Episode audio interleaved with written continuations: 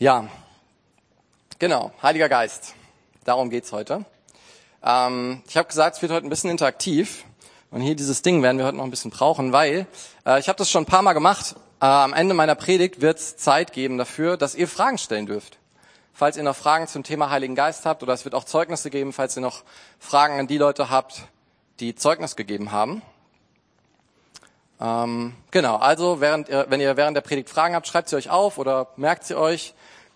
Und genau, drei, vier Fragen werden wir wahrscheinlich am Schluss dann beantworten können. Und genau, erstmal erzähle ich euch ein bisschen auch, wie das bei mir in meinem Leben war mit dem Heiligen Geist. Storytime. Meine Geschichte mit dem Heiligen Geist. Ähm, es ist so, dass ich in meiner Kindheit schon in der Pfingstgemeinde aufgewachsen bin, so wie das Christuszentrum auch eine Pfingstgemeinde ist, bin ich auch in der Pfingstgemeinde aufgewachsen und ähm, ich war dort auch bei den Royal Rangers. Laura hat ja gerade auch von den Royal Rangers erzählt. Und bei den Royal Ranger Camps, äh, da gab es manchmal diese Abende, wo Gottes Gegenwart richtig spürbar war. Und da saß ich am Lagerfeuer und es war warm, aber ich habe am ganzen Körper gezittert, weil ich irgendwie so stark Gottes Gegenwart gespürt habe.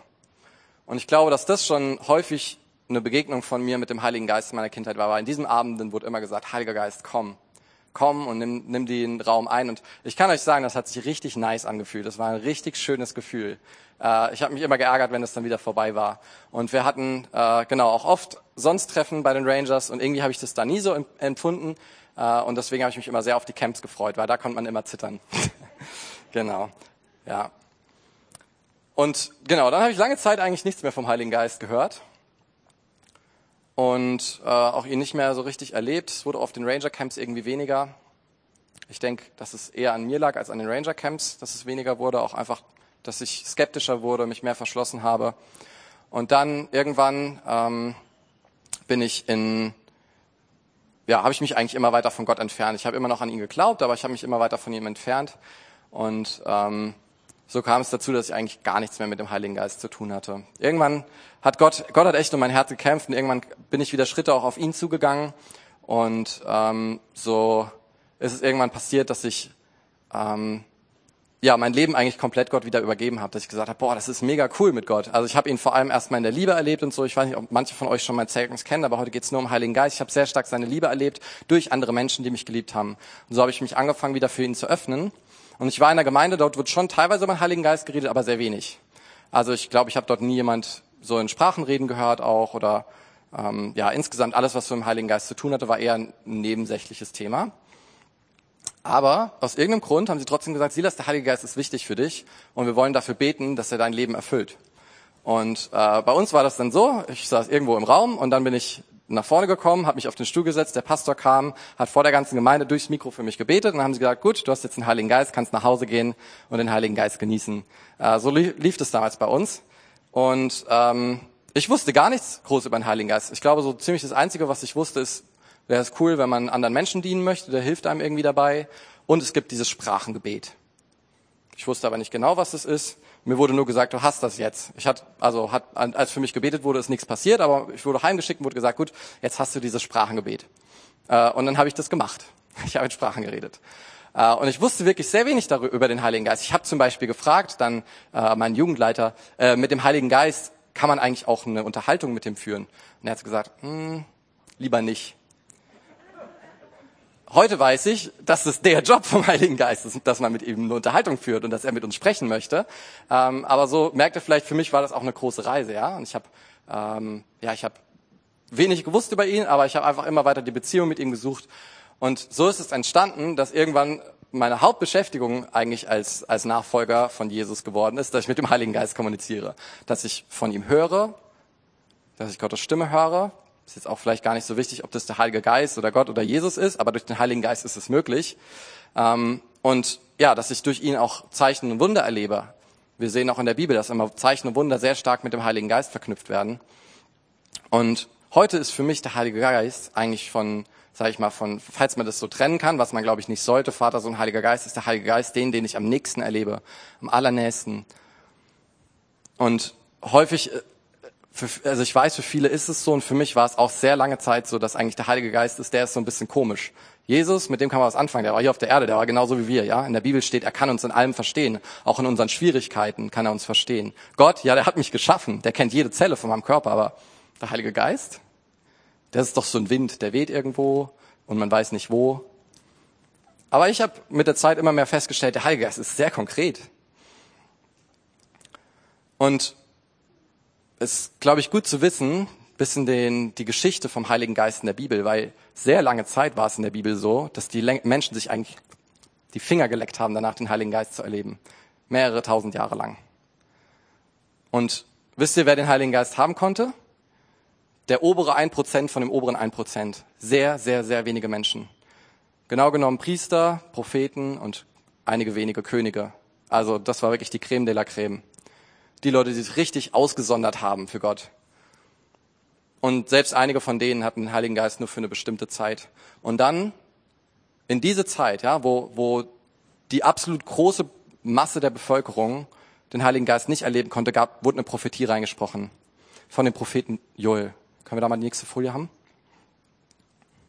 Genau, den Vers. Und danach wird es geschehen, dass ich meinen Geist ausgießen werde über alles Fleisch. Ein bisschen eine komische Übersetzung, aber fasst euch mal an, ihr habt auch Fleisch, ne? damit seid ihr gemeint. Und eure Söhne und eure Töchter werden Weissagen, eure Kreise werden Träume haben, eure jungen Männer werden Visionen sehen.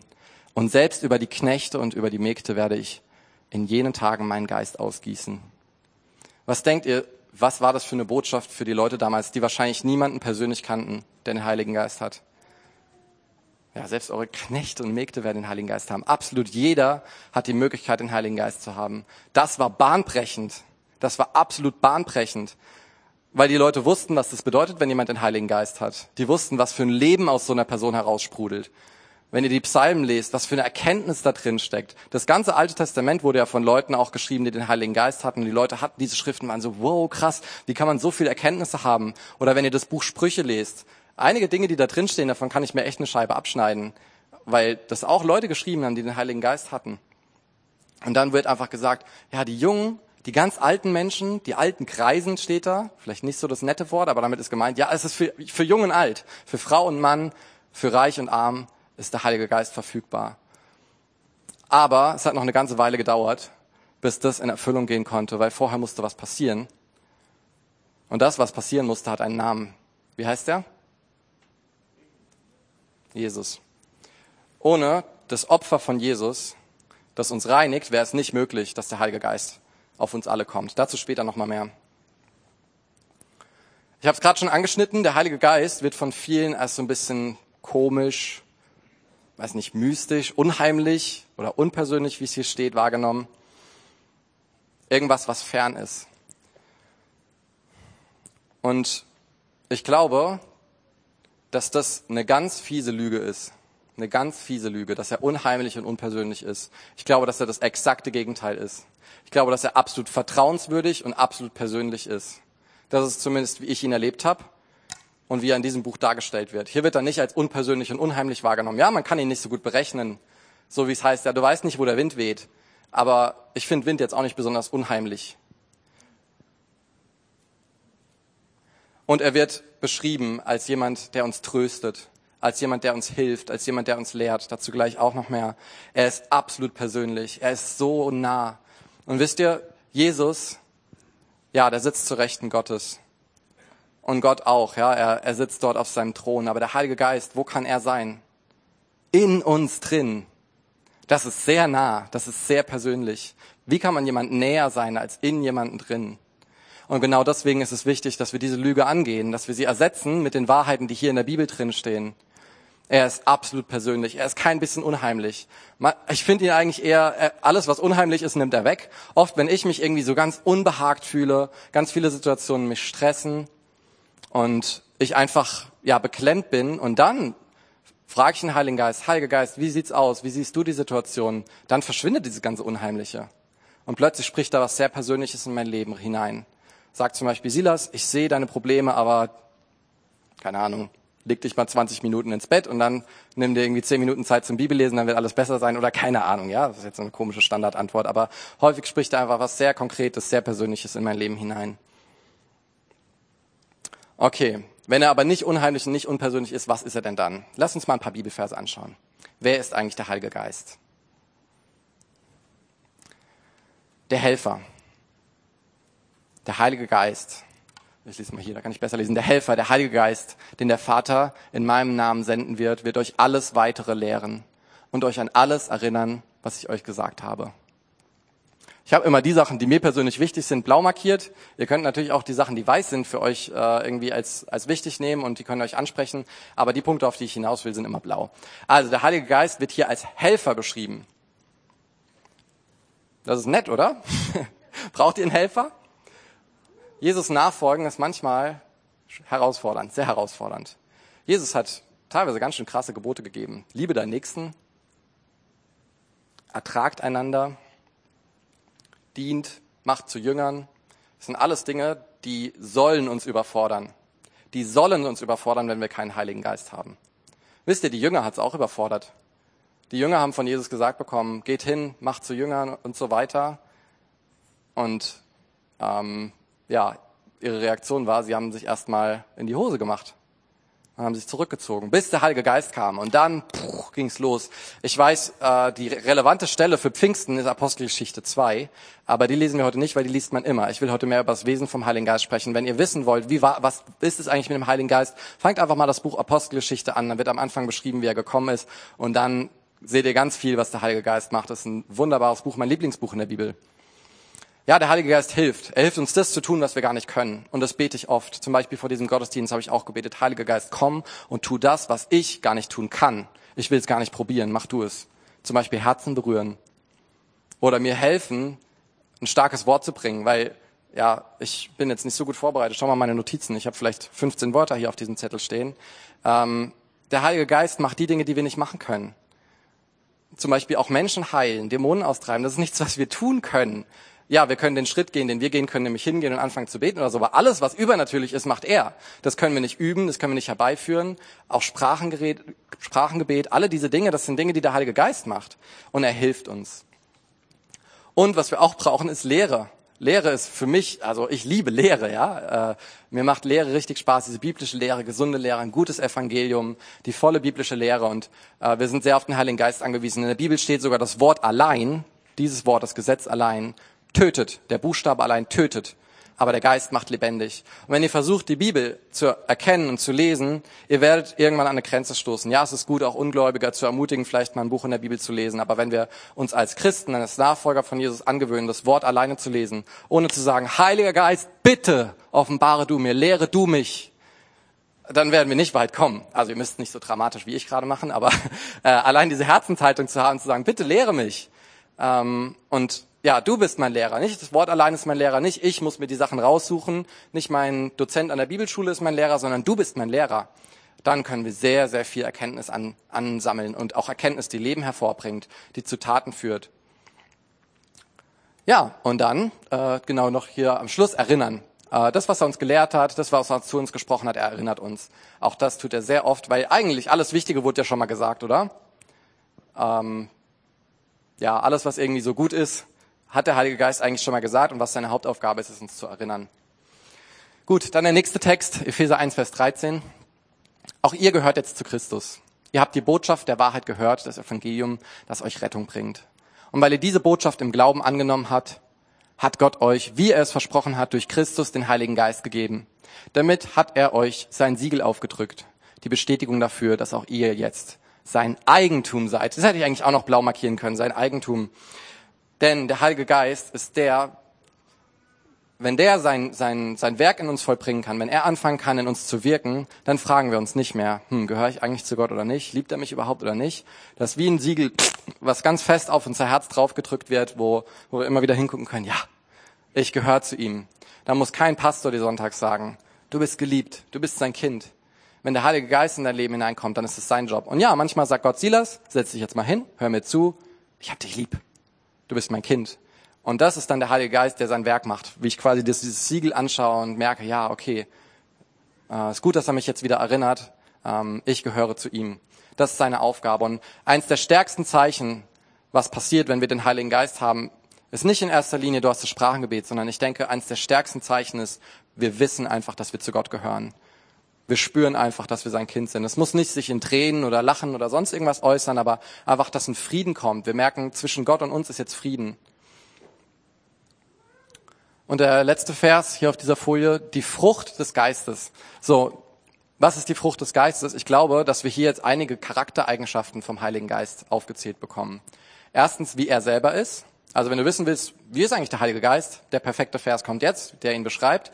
Und zweitens, der Heilige Geist kann ja in, uns hineinkommen und dann wird alles, was hier steht, wird der Heilige Geist auch in deinem Leben immer mehr und mehr hervorbringen. Je mehr du ihm Raum gibst, desto mehr werden diese Dinge bei dir sichtbar.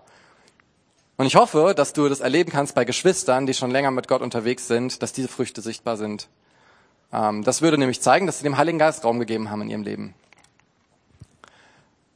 Die Frucht des Geistes aber ist Liebe, Freude, Friede, Langmut, Freundlichkeit, Güte, Treue, Sanftmut, Selbstbeherrschung. Lest den Vers mal nicht so mit, äh, was passt bei dir alles nicht, sondern lest mal diesen Vers so, so ist der Heilige Geist. Und wenn du ihm Raum gibst in deinem Leben, wird das bei dir auch hervorkommen. Das kann ich dir garantieren.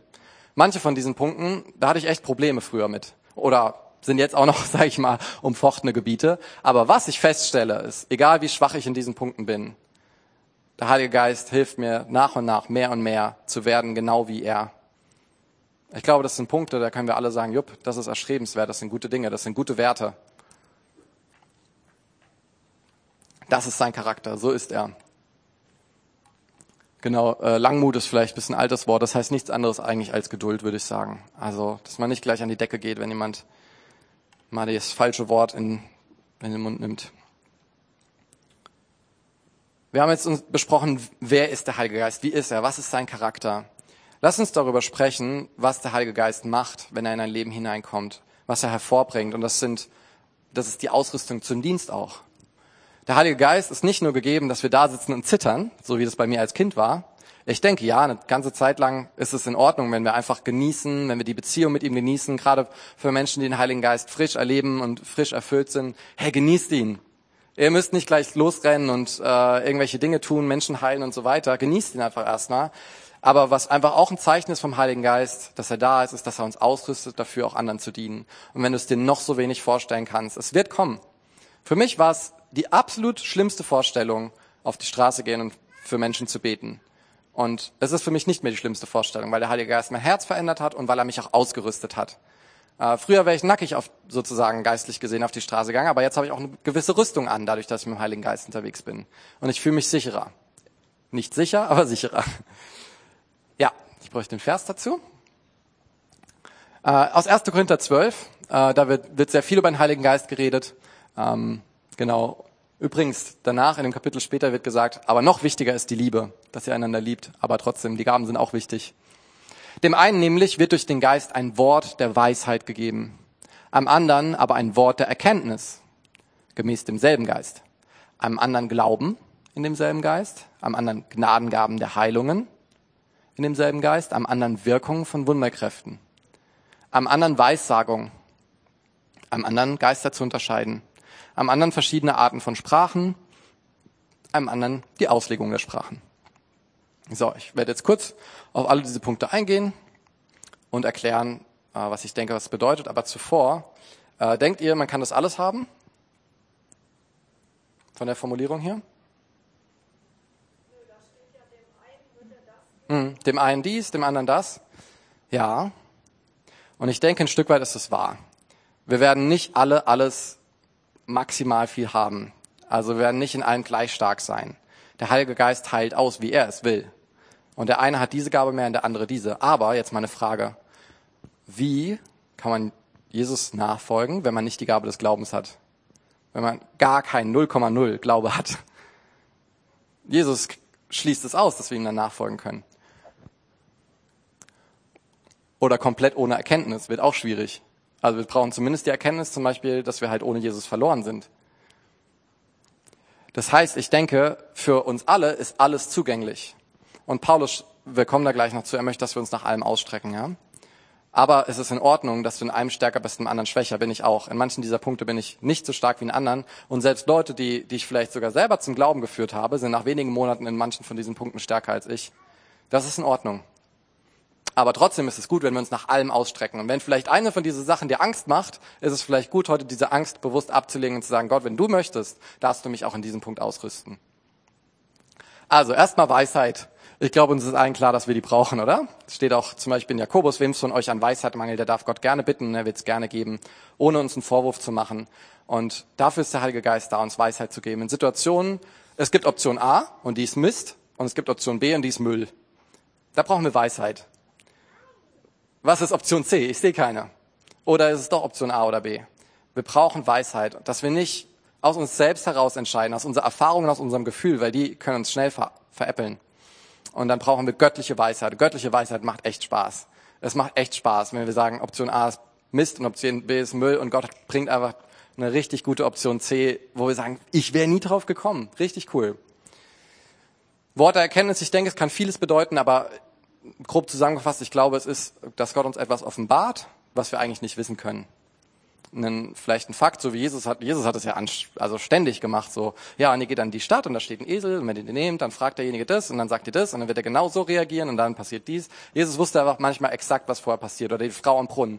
Du hattest fünf Männer und mit denen du jetzt verheiratet bist, bist du nicht verheiratet und die Frau so, wow, du musst der Messias sein.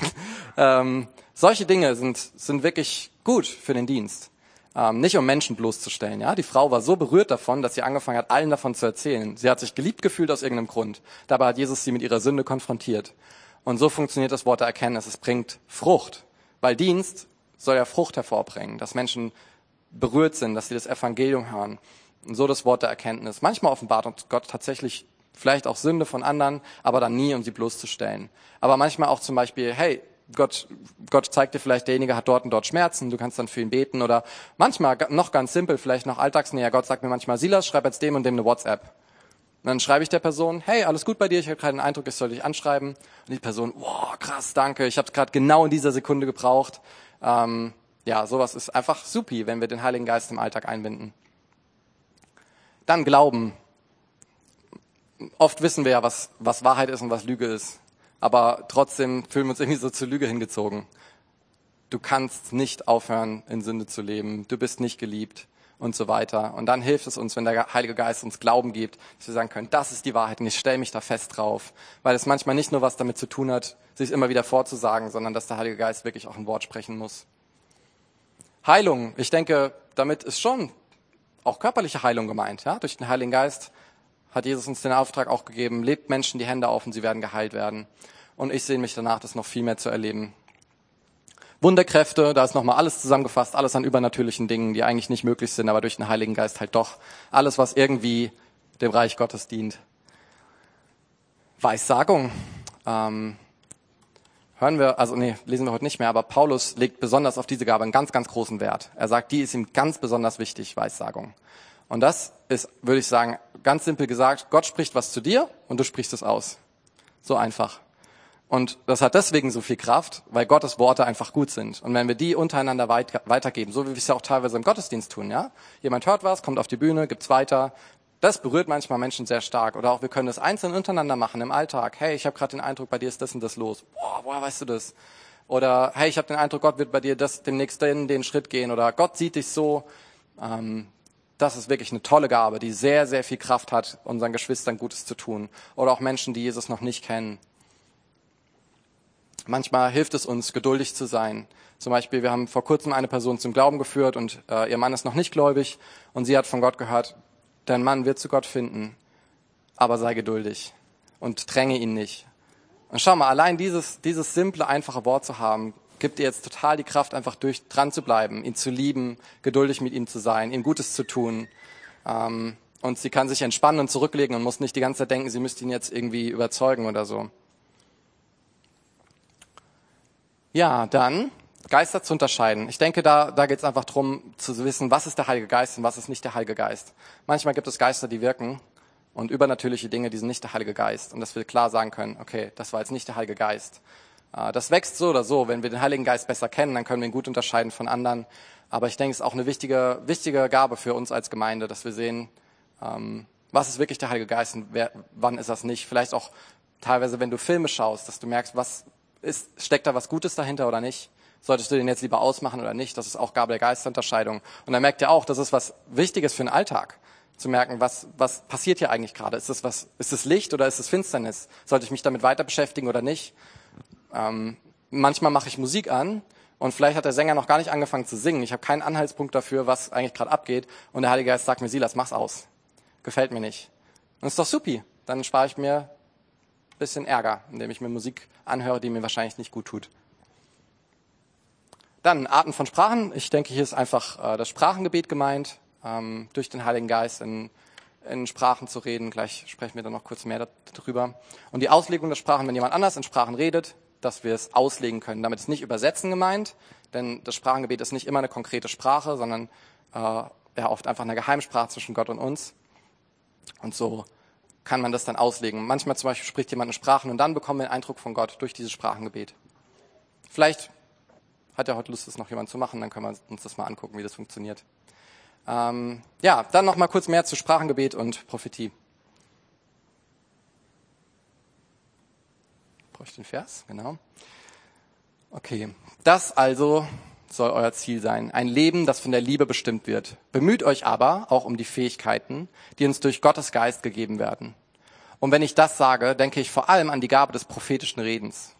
Also Paulus, ganz kurz zusammengefasst, sagt, rede prophetisch. Damit ist dieses Weissagen gemeint. Wenn ihr es nachlesen wollt, 1. Korinther 14, die ersten Verse. Also bemüht euch vor allem um die Gabe des prophetischen Redens. Wenn jemand in in einer von Gott eingegebenen Sprache redet, richten sich seine Worte nicht an Menschen, sondern an Gott. Also, wenn ihr in Sprachen redet, redet erstmal nicht zur ganzen Gemeinde. Ja, also wenn ich mich jetzt hier vorne hinstelle, fange an, in Sprachen zu reden, ich kann es kurz machen. Ihr versteht überhaupt nichts, oder? Hat jemand was verstanden?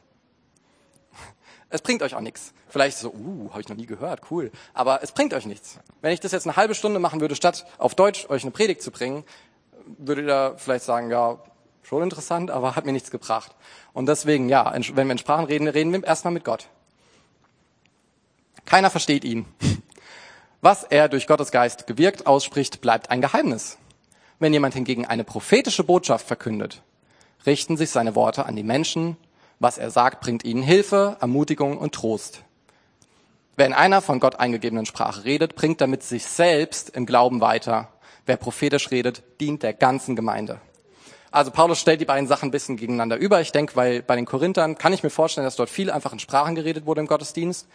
Glaube ich kein Problem, wenn einfach jeder für sich in Sprachen redet, aber wenn jemand nach vorne kommt und vor der ganzen Versammlung jetzt, wie ich sage, eine halbe Stunde in Sprachen redet, es bringt nichts. Dann soll doch lieber Worte von Gott weitergeben werden. So wie ich gesagt habe, was von Gott hören, weitergeben. Weil das hat Power. Das versteht jeder, man kann es umsetzen, es ist konkret, man kann es nachprüfen. Ähm, genau. Das klingt jetzt irgendwie so, als ob Sprachengebet nicht so wichtig ist, oder? Also finde ich jetzt die Verse. Deswegen lasst uns noch einen anderen Vers anschauen. Den nächsten, ja. Direkt der nächste Vers, ja. Ich, nee, zurück. Ich möchte aber, dass ihr alle in Sprachen redet. Ende.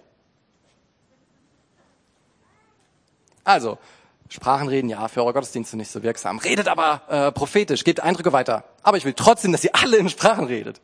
Ähm, zeigt ja auch irgendwie, dass es möglich sein muss, oder? Also Paulus fordert ja nichts, was irgendwie unmöglich ist. Nein, es redet, nicht jeder in Sprachen. Wenn ich jetzt hier fragen würde, es würden wahrscheinlich nicht alle Hände nach oben gehen und das ist auch in Ordnung. Es gibt da keinen Zwang, genauso wie bei den anderen Geistesgaben. Ähm, es geht hier sowieso überhaupt nicht um Leistung beim Heiligen Geist, irgendwie was vorzeigen zu können oder so oder Gabenprofil zu haben. Das habe ich, oh, ich habe die Gabe auch schon, die ist besonders stark bei mir, oh, hier muss ich noch was lernen, Mist. Darum geht's nicht, ja, das ist sein Job. Wir stellen uns zur Verfügung, aber alles, was passiert, ist sein Ding. Und ich hatte Phasen, wo ich mich sehr dem Heiligen Geist zur Verfügung gestellt habe, wo ich wirklich ihm viel Raum gegeben habe und trotzdem nicht viel von diesen Sachen erlebt habe. Also wie viel Gaben wir haben, heißt nicht, wie toll wir unseren Job machen. Okay, aber er sagt, ich möchte, dass ihr alle in Sprachen redet, weil es eben so stark ist. Wir können damit uns selbst erbauen. Manchmal weiß ich nicht mehr, was ich beten soll. Ich weiß es einfach nicht mehr. Ich weiß, aber ich sollte jetzt beten. Irgendwie, vielleicht habe ich gerade eine schwere Situation. Mich hat vielleicht gerade jemand sehr verletzt. Oder es gibt irgendwas, wo ich keine Vision habe, wo ich Option A habe, die blöd ist und Option B, die Mist ist. Und ich weiß aber nicht weiter. Ich weiß auch nicht, was ich beten soll, außer Gott gibt mir Weisheit. Und dann fange ich an, in Sprachen zu reden. Ich habe so meinen Gebetskeller und dann die Strecke, die ich da habe, ist ungefähr so lang. Und dann laufe ich hier hin und her und rede in Sprachen. Und äh, genau, dann mache ich das einfach erstmal. Und währenddessen überlege ich nicht über die ganze Situation, wie schlimm die ist, sondern versuche einfach mit meinen Gedanken auch Richtung Gott zu gehen. Äh, keine Ahnung, kann ich jetzt schwer beschreiben, wie das geht, aber irgendwie versuche zumindest nicht, mich ablenken zu lassen. Und dann mache ich das vielleicht irgendwie zwei Minuten oder so oder keine Ahnung wie lang. Ich stelle jetzt normalerweise keinen Wecker.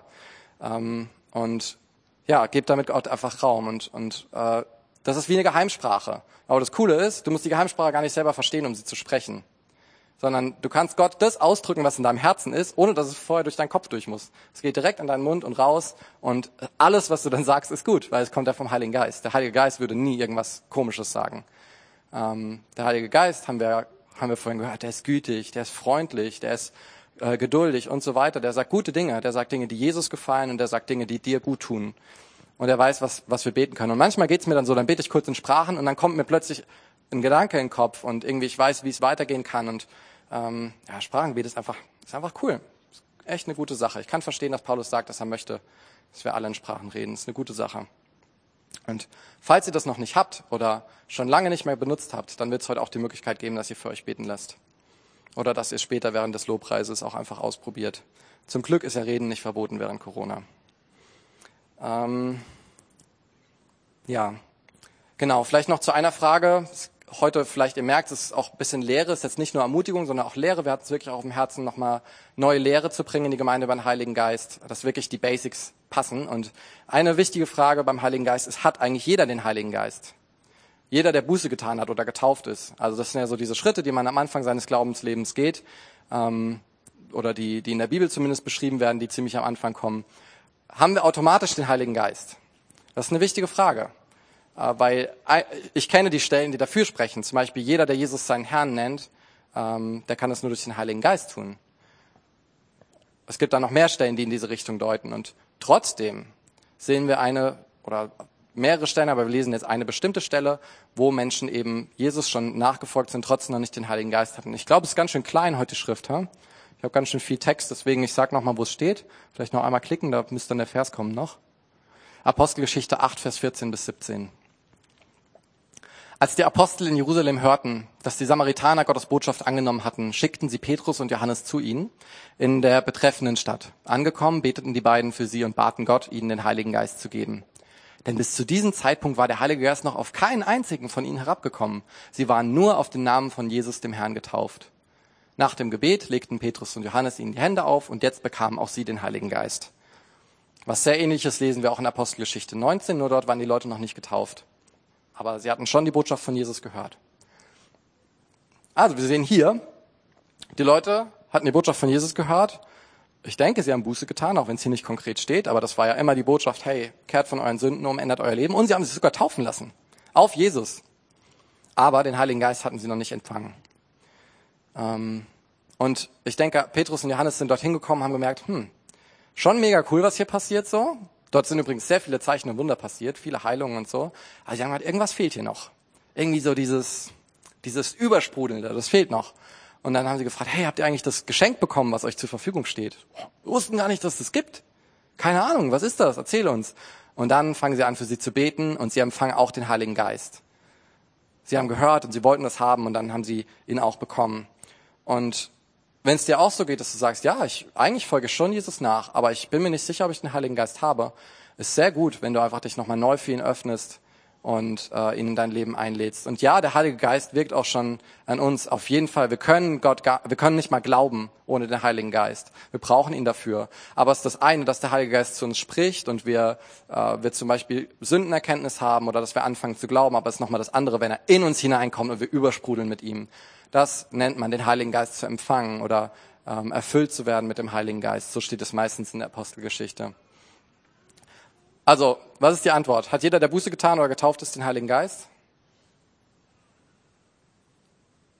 Nicht unbedingt, ne? Vielleicht, also wahrscheinlich einige schon, ne? Weil ich kenne auch zum Beispiel meiner eigenen Frau, ist es so, sie hatte nie jetzt diesen einen Zeitpunkt und dann kam der Heilige Geist und, uh, uh, uh, und sie hat angefangen Sprachen zu reden und so, sondern es ist nach und nach mehr geworden, weil sie sich auch nach und nach mehr geöffnet hat. Ich mag deswegen den Begriff Geistestaufe nicht so gern. Der kommt auch übrigens gar nicht in der Bibel vor. Ich mag es nicht so gern, wenn man sagt, das war jetzt meine Geistestaufe. Bei manchen ist es vielleicht so ein starkes Erlebnis. Ja, aber ich zum Beispiel, als für mich gebetet wurde, ich habe auch gar nichts gespürt. Ich bin nach Hause gegangen, habe einfach angefangen, Sprachen zu reden. So. Ähm, wir brauchen nicht dieses eine Erlebnis. Aber was wir brauchen, ist den Heiligen Geist. Und dem können wir auch nach und nach mehr Raum geben. Aber wenn wir direkt, wenn wir sagen, okay, Jesus, ich will dir jetzt nachfolgen und bam, hier bin ich, nimm alles ein, dann manchmal kommt er auch schon stark. Und wir fangen, also in der Bibel lesen wir es in der Apostelgeschichte wieder und wieder. Die Leute empfingen den Heiligen Geist, die haben direkt angefangen, äh, prophetisch zu reden, zu weissagen. Manche haben ihr empfangen, haben direkt angefangen, sich einfach richtig zu freuen. Da war eine richtige Freude da. Manche haben direkt angefangen, in Sprachen zu reden. Also manchmal ist es schon stark und also ich finde es gut. Wenn du einfach direkt dem Heiligen Geist viel Raum gibst, dann macht er auch direkt viel. Aber genau, wenn du dieses Erlebnis nicht hattest, heißt es das nicht, dass du nicht den Heiligen Geist hast. Es geht vielmehr darum, werden die Früchte in deinem Leben sichtbar? Hast du diese Gewissheit, hast du dieses Siegel auf deinem Herzen, dass du ein Kind Gottes bist? Ähm, und genau, werden auch die Geistesgaben in deinem Leben mehr und mehr. Und da, da geht es nicht darum, dass ich eine Checkliste für dich abhake, ja, sondern einfach du, wenn du sagst, hey, brauche ich eigentlich mehr vom Heiligen Geist, ist sowieso die Antwort immer ja. Aber ähm, genau, vielleicht hast du ihn noch nie wirklich in dein Leben eingeladen, dann ist da heute die Chance für. Noch eine kurze Frage, die glaube ich auch schnell beantwortet ist. Ähm, was können wir eigentlich ohne den Heiligen Geist tun? Welche von den Aufgaben, die Jesus uns gegeben hat, schaffen wir auch ganz gut ohne den Heiligen Geist?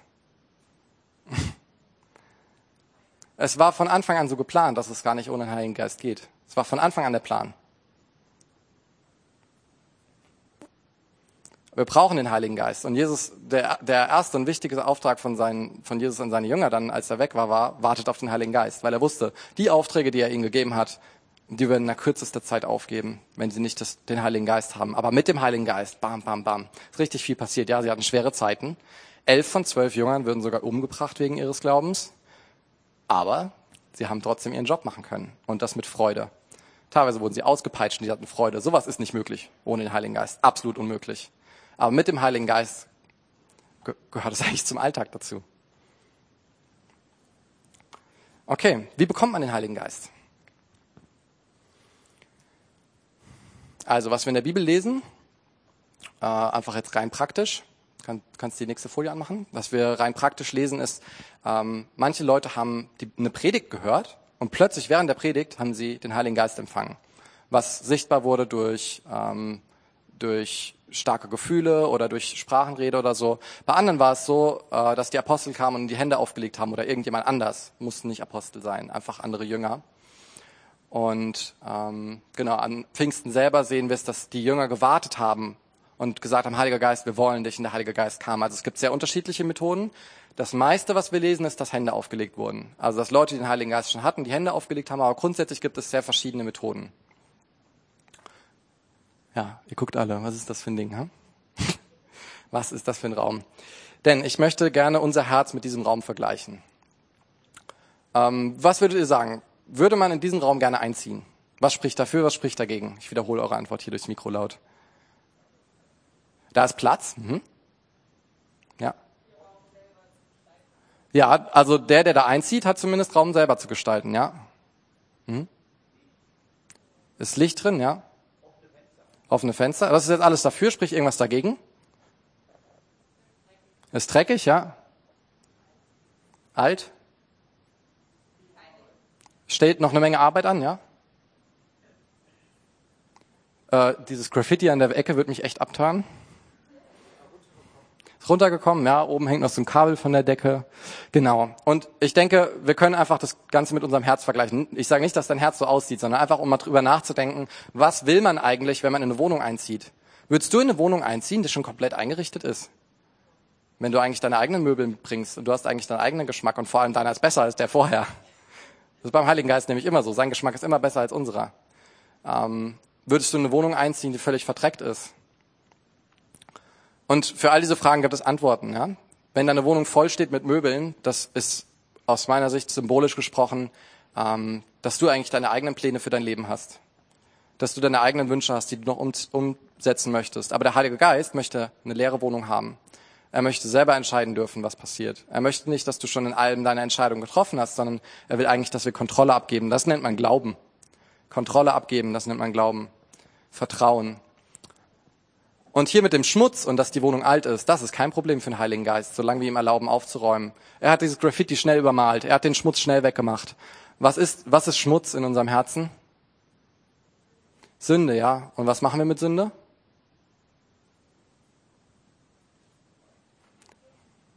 Wir, be wir bekennen sie vor Gott und bitten ihn um Vergebung und dann lassen wir es.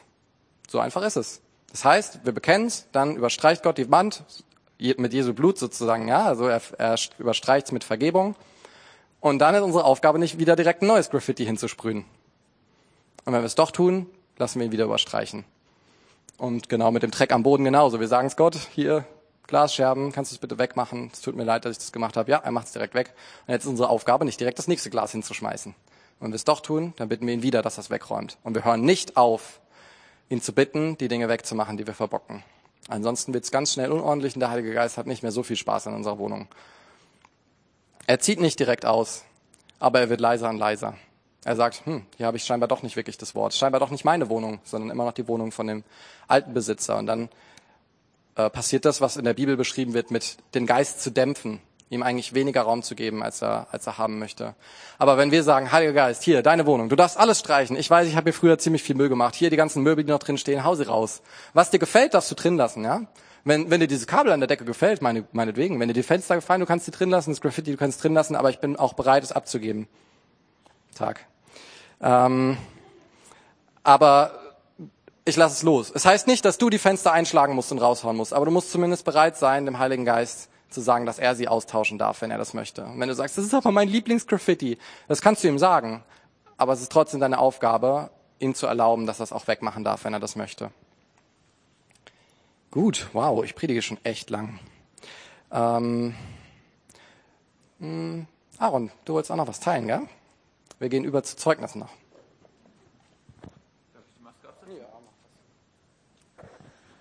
Hallo, ähm, genau, ich bin Aaron. Silas hat mich darum gebeten, so ein bisschen was von mir jetzt zu erzählen und wie der Heilige Geist in letzter Zeit in meinem Leben und in dem Leben meiner Frau so wirkt.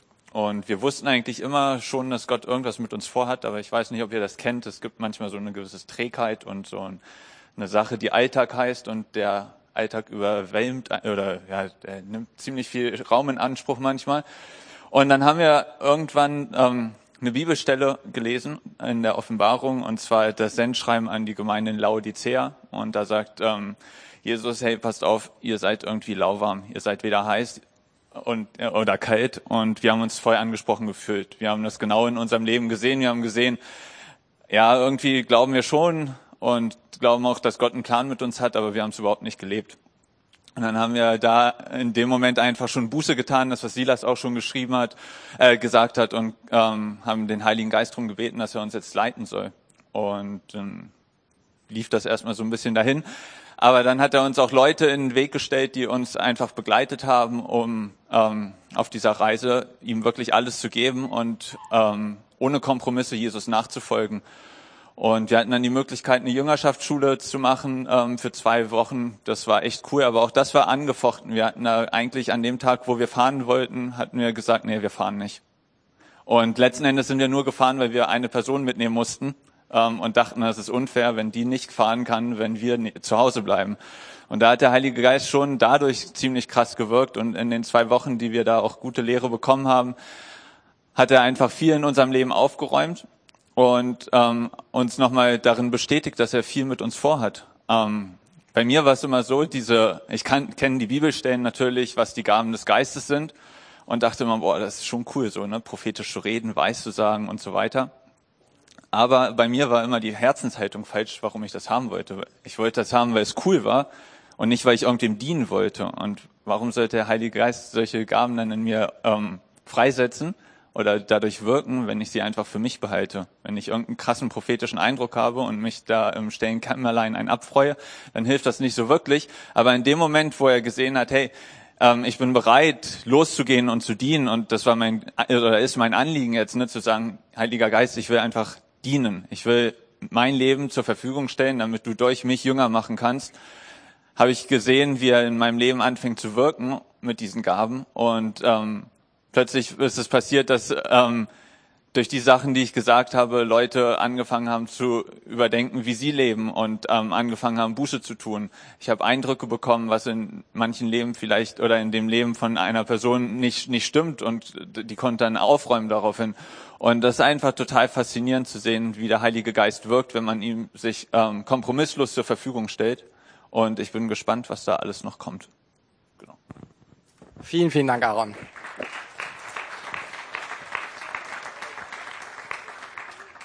Meine Frau gibt euch auch noch kurz was weiter zum Thema Heiliger Geist im Alltag, ne?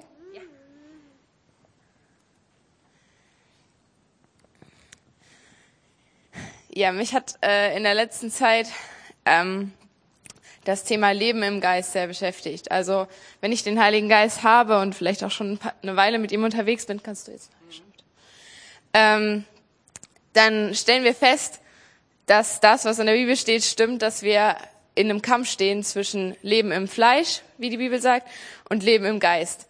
Leben in den alten Gewohnheiten, in all dem, was eigentlich Dreck ist und ausgeräumt werden sollte, oder leben in dem, was eigentlich der Heilige Geist uns zeigt, wie wir uns verhalten sollen. Und ihr könnt dazu mehr nachlesen in Römer 8 und Galater 5. Genau. Ähm, ja, ich will kurz eingehen auf zwei Bereiche, in denen ich das in den letzten zwei Jahren besonders stark erlebt habe. Das eine ist unsere Ehe. Ähm, das ist sehr äh, recent, gerade erst passiert. Vor kurzem hat Gott uns gezeigt, dass ja eine Art, wie wir miteinander umgehen, äh, ihm nicht gefällt. Nämlich, dass wir uns immer wieder anzicken. Und dass es äh, viele Momente gibt, wenn wir beide am Limit sind, so mit unserer Kraft, wo man dann doch wieder Worte raushaut, die eigentlich den anderen verletzen oder sagt, ach, jetzt ist ja nicht so schlimm, wenn ich mal mich ein bisschen gehen lasse, ist ja nur mein Ehepartner. Nein. Ist egal, mit wem du redest, es ist immer wichtig, dass wir auf unsere Worte achten und dass wir Worte in unseren Mund nehmen, die Gott gefallen und auch eine Herzenshaltung haben, die Gott gefällt. Und wir haben diese Entscheidung dann getroffen, weil Gott uns das gezeigt hat, wir sollen uns entscheiden, uns nicht mehr anzuzicken und wenn wir uns, uns doch nochmal anzicken, uns direkt zu entschuldigen. Und ähm, ich glaube, es ist jetzt ungefähr ein Monat her, dass wir diese Entscheidung vor Gott festgemacht haben und gesagt haben, ja, wir wollen das wirklich sagen, sich gegenseitig anzuzicken und solche ähm, schlechten Stimmungen Raum zu geben, ist Sünde. Und wir wollen das nicht mehr. Und wir wollen dem Heiligen Geist Raum geben in unserer Ehe. Und wir sind immer noch auf dem Weg, ja, wir sind nicht perfekt und ich bin keine super Ehefrau, aber ich kann sehen, dass wirklich seit dieser, dem wir diese Entscheidung getroffen haben, eine Veränderung passiert ist in unserer Ehe. Und ähm, ja, es kostet Überwindung, sich zu demütigen und zu sagen, sorry, ich habe dich gerade wieder nicht richtig behandelt oder ich habe mich gerade gehen lassen. Ähm, oder sich schon vorher auf die Zunge zu beißen, ist auch nicht so leicht manchmal. Aber ähm, ich merke, wie seit wir diese Entscheidung getroffen haben, zu sagen, wir wollen dem keinen Raum mehr geben, der Heilige Geist auch mehr Raum bekommen hat, überhaupt in meine Gedanken zu sprechen und zu sagen, Jonna, den Gedanken solltest du jetzt besser nicht aussprechen oder das Gedankengerüst, was du dir gerade aufbaust von, er denkt bestimmt das und deswegen muss ich mich jetzt verteidigen und das und das sagen oder so, das kannst du gleich mal fallen lassen, weil, ja, es gefällt mir nicht und gib dich dem nicht hin. Und ich merke wirklich eine Veränderung und es ist sehr cool. Genau. Ist immer noch ein Kampf, aber es lohnt sich. Und der andere Bereich, der mir so in den letzten zwei Jahren besonders wichtig geworden ist, ist das Leben als Mama. Ähm, ich habe vorher, bevor ich Amelie bekommen habe, immer gedacht, also ich habe alle möglichen Mamas interviewt, ne? Wie macht ihr das? Zeit mit Gott verbringen, mit Kindern. Wie, wie ist das überhaupt noch möglich, eine Beziehung mit Gott zu führen, wenn man dann Verantwortung hat für so viele Kinder oder erstmal für eins? ähm, aber genau, wenn man plötzlich nicht mehr selber seinen Alltag, seinen Zeitplan bestimmen kann. Und ähm, ja, ich habe gemerkt, es sieht schon anders aus als Mama eine Beziehung mit Gott zu führen, weil mein Alltag anders aussieht als davor, wo ich Student war oder wo ich nur gearbeitet habe. Aber ähm, es ist eine riesengroße Lüge. Es ist eine riesengroße Lüge vom Feind, dass Mütter keine Beziehung mit Gott haben können, die tief ist und intensiv ist. Ich bin selber noch auf dem Weg, das herauszufinden, wie das aussieht, aber es ist eine riesengroße Lüge, dass es nicht geht. Weil es ist das Allerwichtigste, was wir brauchen, um die Verantwortung, mit der Verantwortung oder der Verantwortung gerecht zu werden, die wir bekommen, wenn wir ein Kind bekommen. Ähm, oder insgesamt, wenn wir in andere Menschen investieren, ist das Allerwichtigste, dass wir selber aufgefüllt sind von Gott und selber diese Beziehung mit Gott haben, um daraus zu schöpfen. Und der Feind versucht wirklich, das zu zerstören und versucht wirklich uns abzulenken. Und vielleicht ist es bei dir nicht das Mama sein, sondern die Arbeit oder der Schulalltag, der dich stresst oder was auch immer du sonst für Verantwortungen hast. Aber genau, ich habe einfach gemerkt, ich will mich dieser Lüge nicht mehr hingeben. Weil das ist der Feind und es, ist auch das Fleisch, was mich immer wieder zurückzieht, was immer wieder sagt, ach komm, jetzt du bist müde, jetzt äh, greif lieber zum Handy und schau ein YouTube-Video, das entspannt dich mehr, als wenn du jetzt äh, die Bibel nimmst oder wenn du jetzt betest oder ähm, du denkst dir, okay, jetzt beim Staubsaugen kann ich nicht auch noch gleichzeitig beten, äh, das ist zu stressig oder so, aber wir sind wirklich immer wieder, wir sind in tausend Entscheidungen in unserem Tag, Tagesablauf, ähm, stehen wir vor tausend Entscheidungen, wo wir entscheiden können, lebe ich im Geist oder lebe ich im Fleisch? Entscheide ich mich für das, was der Heilige Geist mir sagt, was richtig ist zu tun oder was ich schon weiß, was gut ist, oder entscheide ich mich für das, was jetzt einfach sich bequem anfühlt und ähm, ja, wir sind alle auf dem Weg. Ich predige euch nicht als jemand, der das schon alles kann, aber ich will euch ermutigen, in diesen kleinen Entscheidungen täglich, sei es, wie gehe ich jetzt mit meinem Partner um oder wie reagiere ich auf etwas, was jemand zu mir gesagt hat, oder sei es, äh, rede ich jetzt mit Gott oder rede ich jetzt nicht mit ihm. Ähm, ihr habt die Wahl, ihr könnt euch entscheiden, für dem, Gau äh, dem Heiligen Geist mehr Raum zu geben oder dem Fleisch. Und es lohnt sich, dem Heiligen Geist mehr Raum zu geben. Weil je mehr Raum er hat, desto mehr, desto einfacher ist es dann auch wieder, sich wieder für ihn zu entscheiden. Genau. Amen. Tut gut voneinander zu hören, oder? Dass wir alle auf dem Weg sind. Jonna ist für mich schon ein Vorbild dafür, wie sie im Heiligen Geist im Alltag unterwegs ist. Und ich finde es dann auch gut, trotzdem zu hören, ja, sie, sie lernt auch noch. Und ich kann euch ganz ehrlich sagen, ich, äh, ist für mich kein Thema, was für mich irgendwie leicht ist, irgendwie Gott immer den Raum zu geben und immer die Wohnung sauber zu halten und so. Ja, ähm, ich sehe schon, dass die Zeit fortgeschritten ist, aber ich glaube, also ich bin entspannt. Äh, wenn ihr sagt, ihr ähm, müsst los oder so, dann fühlt euch ganz frei. Keiner guckt euch komisch an, wenn ihr irgendwie los müsst. Wir nehmen uns gleich noch gut Zeit für Lobpreis und für Gebet. Ähm, vorher habe ich euch aber versprochen, es gibt Zeit für Fragen. Gregor, kannst du kurz nach vorne kommen? Äh, und genau, wenn ihr Fragen habt, könnt ihr euch auch kurz melden. Ähm, Gerade ist der Stream noch an, das heißt, eure Frage wird schon gestreamt, aber ihr werdet nicht gezeigt. Ihr müsst auch nicht euren Namen sagen. Einfach kurz eure Frage sagen. Wenn ich eine Antwort habe, sage ich was zu, ja? Ähm, genau, dort hinten meldet sich schon jemand. Wenn, auch wenn ihr Fragen an Aaron und, äh, Aaron und Jonna habt, könnt ihr die auch stellen, dann kommen die einfach nochmal ganz flott hoch. So zwei, drei Fragen machen wir jetzt. Ja, danke, danke dir. Ähm, Silas, ich habe eine kleine Anmerkung und zwar ähm, zu dem, was du sagtest ähm, über das Wort der Erkenntnis. Das klang ähm, so ähnlich wie das, was du sagtest über das Wort der Weissagung. Und ähm, ich glaube, das Wort der Erkenntnis funktioniert ein bisschen anders. Ich höre mich mit einem Echo, das ist echt komisch. Ähm, und zwar ist es so, ich glaube, wenn man was in der Bibel nicht so richtig versteht, also zum Beispiel, was hat das für einen praktischen Bezug oder äh, ein Bibelwort von Jesus, in welche ähm, ähm, Situationen, in welchen Situationen gilt das überhaupt? Ich glaube, dass Gott da manchmal Sachen offenbart, mit denen man die Worte, die Jesus sagt, praktisch besser anwenden kann oder verstehen kann, wofür das gilt. Und ich glaube, das ist das, was, was mit dem Wort der Erkenntnis gemeint ist. Vielen Dank. Gibt es noch Fragen? Zur Praxis oder vielleicht auch zur Theologie?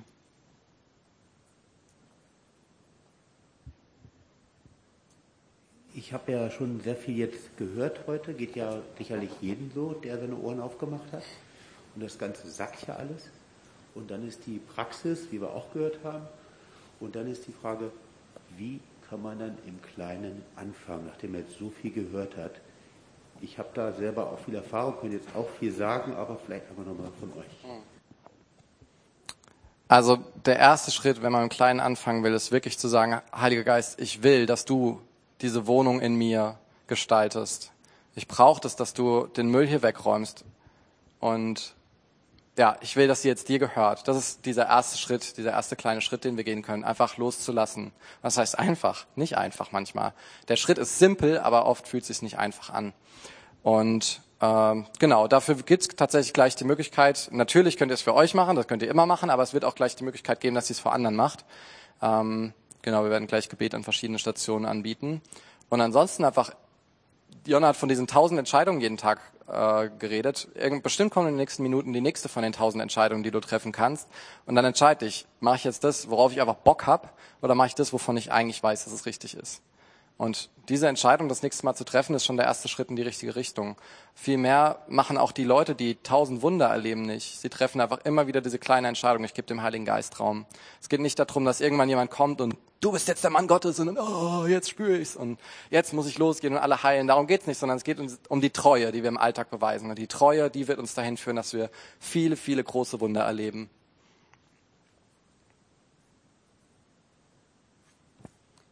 Okay, dann werden wir jetzt noch eine Zeit für Lobpreis, Gebet, ähm, auch für die Geistesgaben haben. Ich ermutige euch, wenn ihr eine Geistesgabe gehört habt, die ihr jetzt anwenden könnt und äh, das ausprobieren wollt, macht das. Zum Beispiel in Sprachen zu reden, wenn ihr das noch nie gemacht habt und ihr wisst eigentlich, eigentlich habe ich den Heiligen Geist, aber ich habe noch nie in Sprachen geredet. Probiert's mal aus. Der Sound ist eh laut, wird euch keiner hören. Und wenn doch, dann geht mal vielleicht irgendwie ein bisschen vor die Tür oder so und probiert's für euch. Ähm, ihr könnt mal probieren, jemandem ein prophetisches Wort weiterzugeben. Und genau, ähm, meine Frau wird mit meiner Mama, zu, nee, meine Frau wird mit meiner Schwester zusammen ähm, dort hinten in der Ecke stehen und sie werden Gebet anbieten. Meine beiden Eltern, die sind heute da, gehen auch wirklich toll mit Gott und die beiden werden hier in der Ecke stehen. Äh, Mara ist nicht da? Okay, Aaron wird dann hier in der Ecke stehen und wird auch anbieten. Und es geht vor allem um das Thema Heiliger Geist. Ja, wenn du sagst, ich möchte diese Wohnung, die in, mein, in, mir drin ist, in meinem Herzen, die möchte ich aufräumen, ich möchte den Heiligen Geist einladen. Vielleicht gibt's noch was, was du bereinigen musst, dann kannst du es den Leuten sagen. Aber sie beten sehr gerne für dich, legen dir die Hände auf, dass du den Heiligen Geist empfängst. Und du kannst ihnen einfach erzählen, was du möchtest. Aber der Fokus ist Thema Heiliger Geist und trau dich. Ähm, ich sage vielen Dank an alle, die im Stream dabei waren. Schön, dass ihr da wart. Und ähm, genau, ich wünsche euch noch einen richtig guten Tag. Auch euch ermutige ich, diese Schritte zu gehen, von denen wir gesprochen haben, einfach für euch zu Hause vielleicht mal eine Runde rauszugehen. Ähm, ja, genau.